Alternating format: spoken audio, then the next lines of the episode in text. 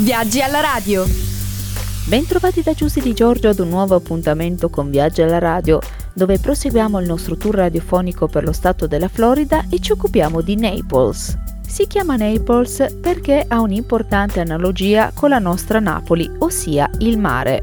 Questa cittadina a sud-ovest della Florida è la meta ideale di chi mette il mare fra le priorità della sua vacanza. Con circa 22.000 abitanti e poco più che un paese, ma attorno a Naples si sviluppano altre aree urbane che aggiungono a oltre i 300.000 abitanti dell'Interland. Fra queste abbondano le persone molto benestanti, anche con molti milionari. A Naples si trovano delle bellissime spiagge, tranquillità e relax, ma anche tanti modi per divertirsi e passare il tempo. Il primo villaggio era stato fondato nel 1886 e sui giornali se ne parlò paragonandone la bellezza a quella della Baia di Napoli in Italia, con la quale aveva in comune anche il clima mite e la fruttuosa attività di pesca. Il paragone piacque tanto da rendere ufficiale questa denominazione. Naples ha un suo aeroporto, ma se arrivate qui direttamente dall'Europa, con molta probabilità atterrerete al Miami International o in uno degli altri grandi scali della Florida come quello di Fort Lauderdale. Il modo migliore per spostarsi a Naples da tutti i grandi aeroporti è l'auto, considerando che le Everglades e gli altri parchi naturali ad esse collegati occupano gran parte del sud dello stato, riducendo di conseguenza i collegamenti coi mezzi pubblici. Esistono anche dei collegamenti in autobus, meno di un'ora e mezza da Fort Lauderdale, circa due ore da Miami e solo mezz'ora da Fort Myers. Sul territorio della contea di Collier, dove si trova Naples, se non avete un'auto potete spostarvi con gli autobus della CAT, la Collier Area Transit, che collegano in maniera capillare tutte le località della zona.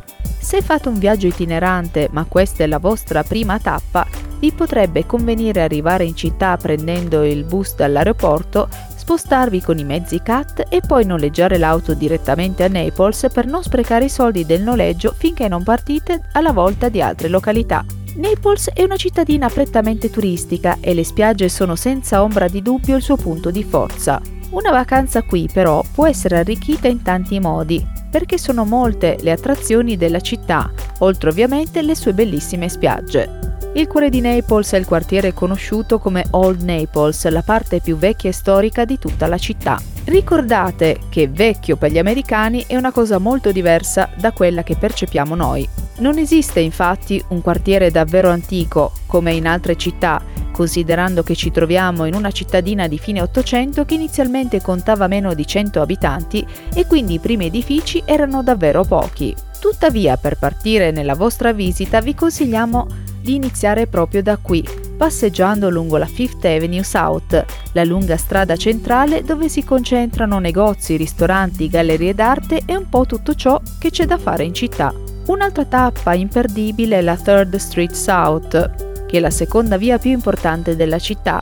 Vicino al porto è ricca di edifici colorati, qui le case in vecchio stile, le numerose aree verdi e le fontane rendono la passeggiata davvero piacevole. Lo stesso vale per Cambier Park, il principale parco pubblico del centro.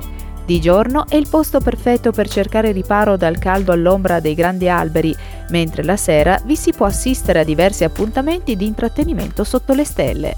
I musei di Naples, pur essendo piccole e avendo un turismo basato soprattutto sulla vita da spiaggia, Naples propone ai suoi visitatori anche alcuni curiosi musei.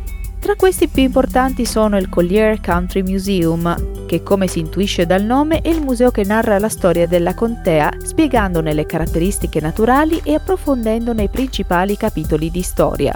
Il Revs Institute ospita oltre 100 automobili storiche che sono esposte in un museo particolare dedicato all'evoluzione dell'auto. Accanto alle macchine sono esposti libri, documenti, cataloghi e fotografie che arricchiscono la visita. Ed eccoci giunti al termine del nostro viaggio radiofonico in Florida. La prossima tappa nello stato della Georgia si terrà lunedì sempre alla solita ora.